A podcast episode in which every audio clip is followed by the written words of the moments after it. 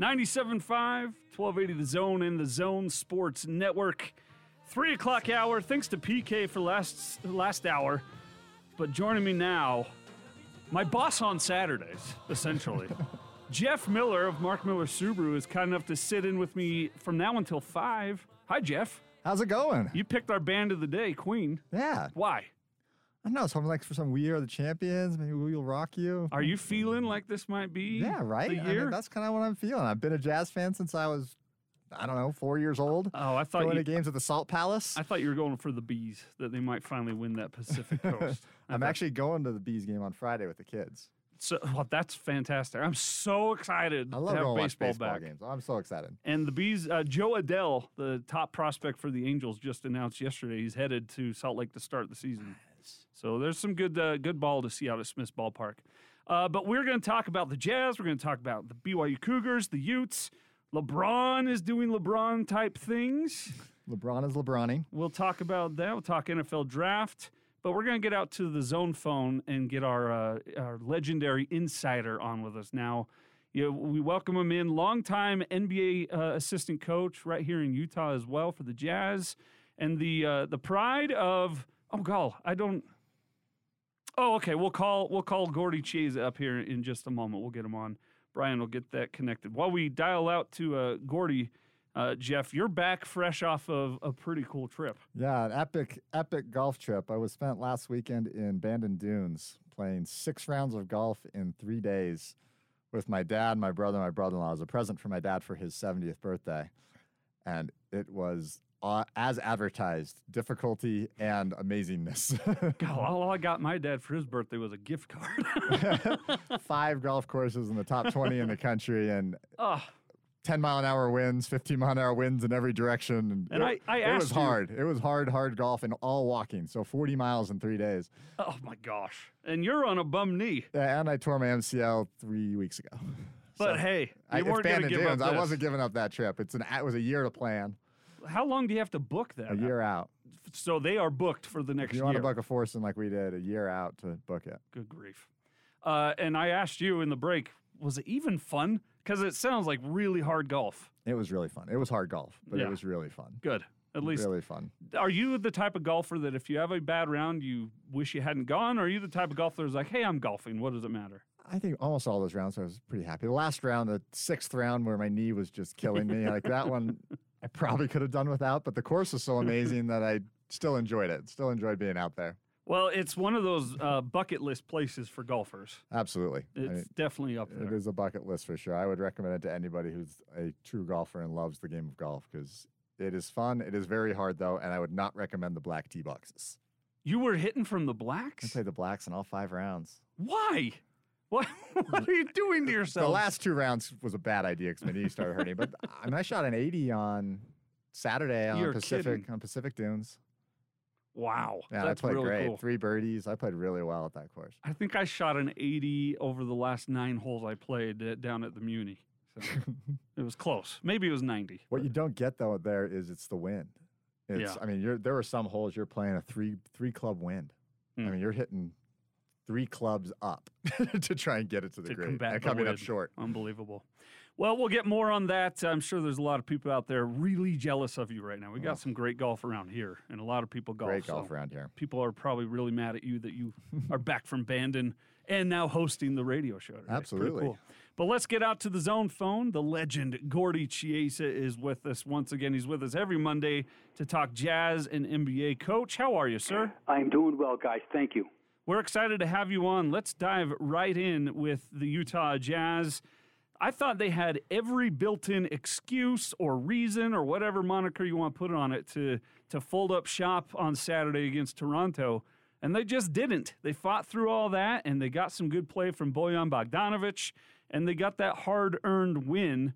What were your takeaways from that uh, 106-102 victory? Well, one, it was very gritty. And the Jazz really fought hard in the fourth quarter where they held the Raptors to only 13 points. So for the knockout punch defensively, they delivered. So the Jazz outscored them 21 to 13 to win, to, uh, was a plus eight to win by uh, uh, four points. But in that game was uh, Bojan Bogdanovic. He really rescued the Jazz to start the game. How he got himself going. He scores he scores with 17 points in the first quarter, and then the rest of the game got into the flow of it.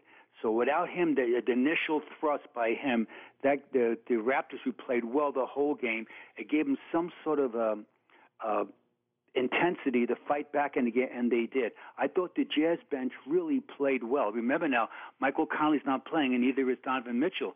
So now Joe starts, and he's in the starting lineup, and so is Georges Niang. So now the bench is now a different look. But the Jazz bench in that game, Austin and Jeff, they outscored the Raptors 32 to 13. So the Jazz bench is superior. They came through, and that was a huge factor in the game. And the last point about the game with the Jazz winning was uh, young Trent Forrest, undrafted out of Florida State last year, was invited to the draft party to get my drift. And suddenly, when it times in the end of the season right now, he's getting some good minutes, and it was seven points and three assists, and that momentum corner three, that was a knockout punch. He's done a nice job for them. How um how important do you think these bench minutes and these bench guys playing is going to become playoff time for the Jazz? Well, usually speaking, Jeff, they, they shorten the bench in playoffs. But with that said, one injury changes everything, yep. God forbid. And so suddenly you're the 10th man. Now in a playoff game, you're the eighth man.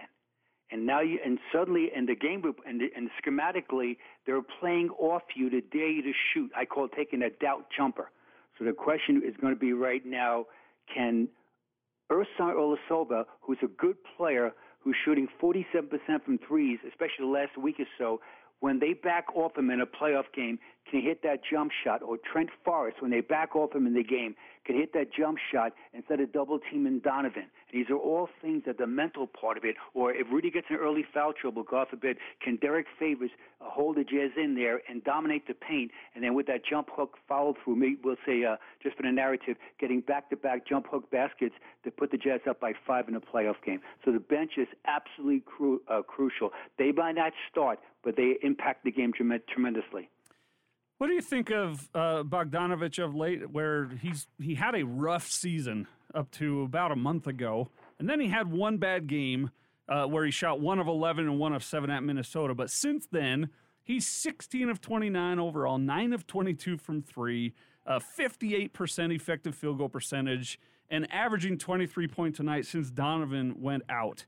Is this simply what he talked about after the game Saturday that he just needs more touches to get going like this? Yeah, very much. And also, add to that, every once in a while, which really smart coaching by Quin Snyder, they get him in the mid block old school mid block where he's so strong. And let's not forget, he's an 87.7% foul shooter. So when he gets bumped in a penalty, it's, it's almost automatic two points. And he's driving the closeout. So as you become a much better marksman in season, the defense now is rotating and getting to your shooting hand, which now gives you a catch and go drive. And that's what he's done. Instead, early in the year, he was staying on his uh, challenge three and misfiring. Now he's making open shots, but when they come out his shooting hand, he catch and goes drives and the strikes, ball strikes in the lane. And he's, he's really playing well for them. And the Jazz need him. Let's not forget, last year, during the playoffs, he didn't play. So when the Jazz got knocked out, unfortunately, four games to three, up 3 1, he was not there. This year, it's, it's totally different. Totally. And uh, the Jazz, I mean, the Jazz this season are, are having a historical three point shooting year, one of the, be- the best shooting year in history. Do you worry about the Jazz having bad shooting nights in the playoffs, or do you think the great defense they play can overcome them? I'm concerned. And the reason why is this that, Jeff, usually speaking now, I'm going to paint the canvas with one broad stroke in most playoff games, the defense is fierce. It's those ugly 92 91 uh, games mm-hmm. versus 127 125 love fest you know during a regular season so the defense is absolutely gritty and most times on point.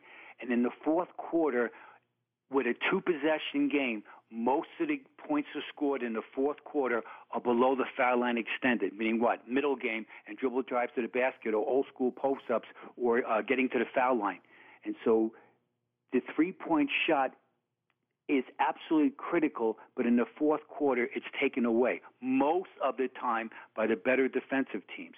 So what you want to try to do is mix it up.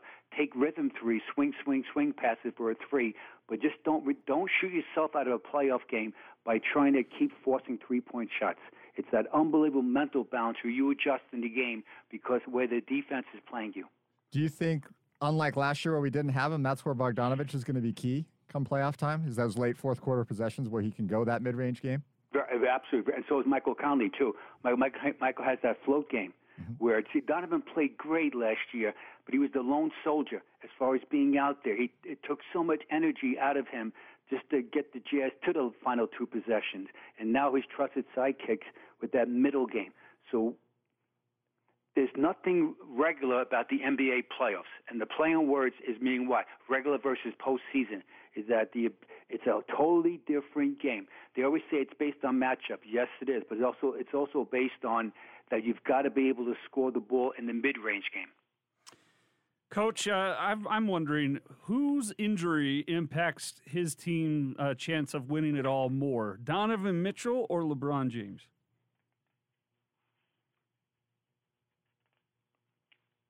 LeBron James. Because as great as the Lakers are, the world champion, LeBron absolutely drives the ship. Now, Donovan's absolutely a great player, but let's not forget, you can make a narrative, Austin, that the Jazz have the best team in basketball 1 through 10. I didn't say 1 through 4, 1 through 10. Okay. You can make that narrative. And so it would be devastating if Donovan got hurt, God forbid. But see, from the Lakers' point of view, LeBron is the guy. In other words, LeBron, when he plays the top of his game, he's almost impossible to guard in a playoff game. Meaning what? It's a locomotive coming at you in transition, and he's such a great team player that he gets everybody involved. So suddenly Caruso's making rainbow threes, and so is uh, Pope making shots, and so is Anthony Davis getting the ball in rhythm. So, in the Lakers' point of view, they need him. The last point about the Lakers is that they're struggling, but it's for them it's perfectly normal. And let's not forget, last year in the last seven games of the season, the Lakers are two and five. It was the exact same narrative. The the big difference though right now is that of the injuries to LeBron, they, there's no rhythm. Anthony Davis, who's absolutely struggled the whole year, and now with um and, and, and now with the, the COVID nineteen as far as a situation um, with um, Dennis Schroeder is not going to play for the, the next ten days or so. So they're set back as far as chemistry on the floor. So are you sa- would it be safe to say you believe the Jazz as a team are a better team than the Lakers without LeBron? That is correct. Okay. Oh, right. absolutely. Yeah, the answer is yes. Yes. And again, Anthony Davis is uh, the the Lakers are the two top five players in the NBA with Anthony Davis and LeBron. But the Jazz and even the Suns, to their credit, the Suns have a, again a deep bench and a playoff basketball, even though you shorten the bench, those guys will be in the and the injuries change everything or double. You know, most games are so intense, and a lot of times it's overtime games. So suddenly you're the ninth man, and you're in the overtime. You get the back-to-back shots. Look at the basket when the defense doesn't ro- rotate to you. You've got to make that shot. And a lot of, that was Caruso last year. So Austin and Jeff, uh, that was a, a Caruso of the Lakers. He made all those open jump shots and Caldwell Pope, and that was the difference in the uh, in the uh, Lakers' victory. So with uh, the lingering injuries and Schroeder being out for the next ten days, would you want to face the Lakers in the first round? No, I would not. No, the answer is no. I, prefer not to. Again, when you're a coach, uh, you respect everybody. So I'm asked this question even all, all, even now, like today, who do you want to play in the first round? If I was, I was uh. with the Jazz per se, and the answer is let's just play, and that's the truth because you just have to play. Because when you overthink yourself or overanalyze, that's when you don't play your game. Most most playoff games are absolutely fierce and gritty. Most of them are, and that it's a man's league, and you show me a young team, and I'll show you what a non-playoff team. Hmm. So that's the, think about the Phoenix Suns, Jeff. Totally. They didn't make the playoffs for ten straight years. Ten years to get this guy. His name, what's his name again? Chris Paul. What what's his name? They get him into the mix, and suddenly everything changes because he is demanding. Uh, DeAndre Ayton, who's a young talent, to run back on defense, to put a body on somebody in transition. He's demanding that Devin Booker, who's absolutely spectacular shooter, hey, come on, come on, you got to play defense some of the time versus none of the time. And then so the, it was magical what the Suns have done. And so the Jazz and the Jazz and Suns now are trying to get that, both trying to get that first seed, and it should be interesting uh, how it plays out. You realize that the Suns have the best record in basketball on the road? They're 21 and 9, and the Jazz have the best record in basketball at home. They're 27 and 4. So both teams have established a dominance, whether it's home or away. And the last point about the Suns, because it pertains to the Jazz, the Suns have, like the Jazz, eight games left. They have six on the road and two at home. So the question is, can the Suns, the best record on the road in basketball, continue that and win those tough road games by one or by two because of Chris Paul's brilliance and the rest of the group right now uplifting what they do as far as defensively? Yeah, absolutely. And with the Suns, the, with the relatively few injuries they've had to key personnel, it's allowed them to have that rhythm. Oh, so, oh, the rhythm is absolutely important in basketball because a lot of times you have a talented team, but the pieces don't fit. And that's what makes it so interesting. You know, I can't explain chemistry, but I can explain it when you don't have it. It's that unbelievable feel. That's what makes jazz basketball so uh, unique and wonderful. Joe Ingles, I know there's guys that are better than him. All I know is this, that whenever that guy's in the game, he always plays relatively well, but more importantly, all his trusted sidekicks always uh, outperform because Joe's on the court being a jumbo passer and being a willing passer and being an unbelievable three point threat is that he gets everybody involved in it, and then he's a gritty defensive player. So that's part of the, the Jazz chemistry, and the better teams have that, and that's the the Phoenix Suns. It should be a great yep. race for the race to be number one. And remember, you want to if you could, if things were equal, get the home court. I know there's less fans, so it's not as dominant if there was uh, 19,000 fans at Vivint Smart Arena. But what you want to do, it takes away less travel. That extra home game, it was game seven or it was a five-game series. You, you knock out somebody four games to one, you, you're playing that, the games at home, which is critical. So when you talk about the rhythm on it, how many games would you hope the Jazz have with the full roster before the playoffs start? Three. Yeah, okay. three. Yeah, three. I mean, that's realistic, three. Because you don't, and, and again, the Jazz are smart people. So with Donovan Mitchell's uh, severe sprained right ankle, the Jazz right now, with Donovan missed the last eight games with that injury versus the Pacers, the Jazz are four and four. Donovan missed two games earlier in late January against the Dallas, both home games. The Jazz won. So, so the Jazz this season, without Donovan Mitchell, the, the Jazz are six and four.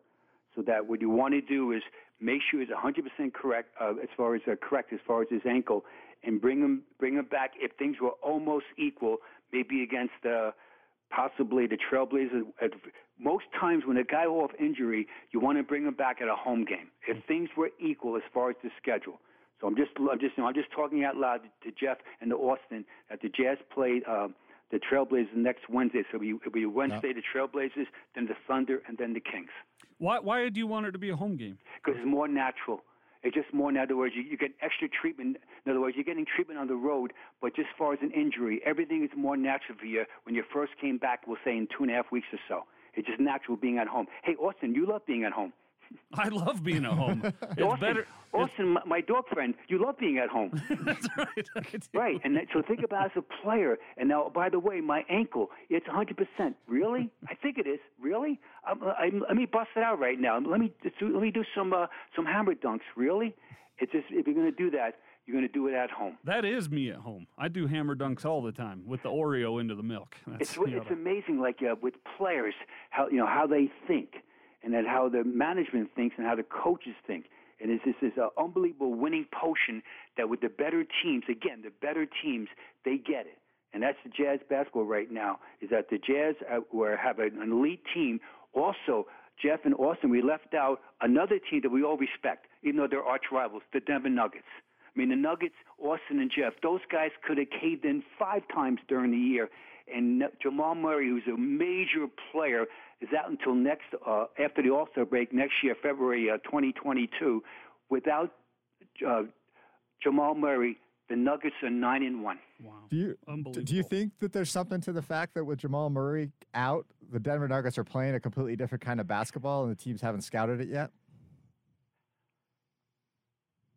I know the answer is no, Jeff. I think that it's more that the players know that they need they they they collectively banded together, and that they know that with, with Jamal Murray, uh, who's a really a great shooter, a timely shooter, that they know they have to do more collectively. And okay. to their credit, they have. I and, agree. And uh, really, uh, Nikola Jokic should be the MVP. And that's not, I'm not dissing Joel Embiid or Giannis or a Chris Paul or a Stephen Curry. I'm not dissing them at all. Or Joe Ingles, yeah. Mm-hmm. Well, again, but Joe Joe Ingles should be should be second in the uh, voting for six man of the year behind Jordan Clarkson. Hey, before we let you go, I know you have a list for us every single week. What's the theme today? The list today is the San Antonio Spurs, the Jazz opponent tonight, who we all respect. Again, this list is the it gets my opinion of the the ten greatest San Antonio Spurs players. Wow. Let's not forget that these the Spurs have used to be an ABA team, and the last part about it is that they've been coached by the same person, Gregg Popovich. This is his 25th year as far as being the coach. So this is spanning their ABA years as well. Yes, it is. Okay, okay. But there's only yeah, but there's only one guy that played in the out of the list. Only one guy. All right, number ten. This is again all around players besides just the shooters. Number ten, Bruce Bowen, three NBA titles, five five times uh, first team All Defense. Number nine, he played in the ABA but also the NBA. His nickname was Captain Late because he was always reliable in late games. He was a two-time ABA All-Star, and he was a scoring guard. His name was James Snake, uh, Snake Silas.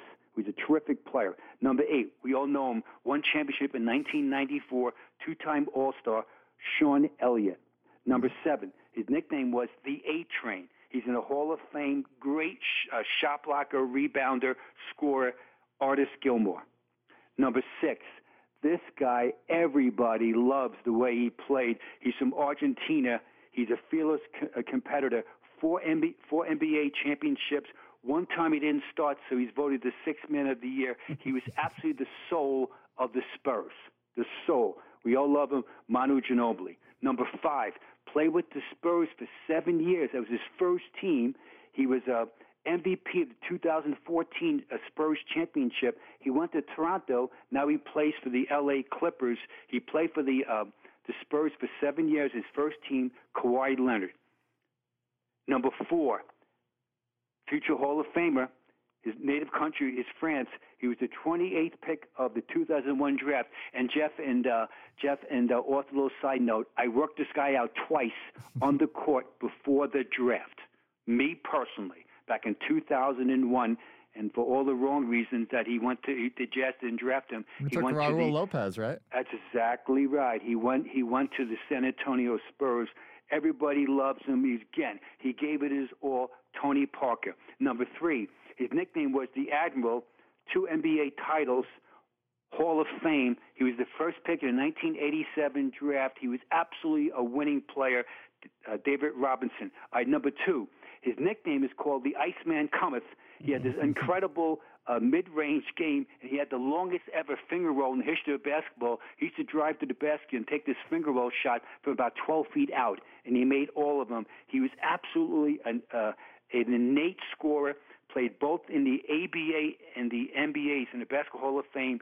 George Gervin, and number one, we all love him also. Five NBA championships. He's in the Hall of Fame right now. He's uh, they call Mr. Fundamentals, and he absolutely carried the uh, Spurs with the heavy lifting without saying a word for for 19 years. Tim Duncan. Thus, that's my San Antonio Spurs Hall of Fame. And the last one is interesting. Is that let's get some love to the mascot. Do you realize uh, Austin? The Coyote? That, that's right. The Coyote alias Tim Derk, who I know because again, I, I coached the Jets for so many years and other teams. I, I used to be hang out with this guy before the game sometimes. you know, as far as talking to him because I was on the court. You know, five thirty. So I see him all the time getting ready to to perform. His name is uh, Tim Derk. He was in, inducted into the mascot Hall of Fame. So the Spurs Hall of Famers, both players and mascots. So you got to love these guys. Absolutely. That, that ball, although that Coyote's eyes, they're crazy. They're kind of uh, scary to look into those eyes. They were Bette Davis eyes. Yeah, yeah, exactly. Coach, we love you. We'll do it again next week. Thanks, guys. Stay well. Thank you you. will. Peace out. Coach Gordie Chiesa. Uh, coming up next, we'll get into some Utah football talk. There's a race up on the hill this fall. Also, if there's time, we'll talk about something that went down on Twitter. Not necessarily over the weekend, but it came up over the weekend, and we'll get a jazz update next here on The Big Show.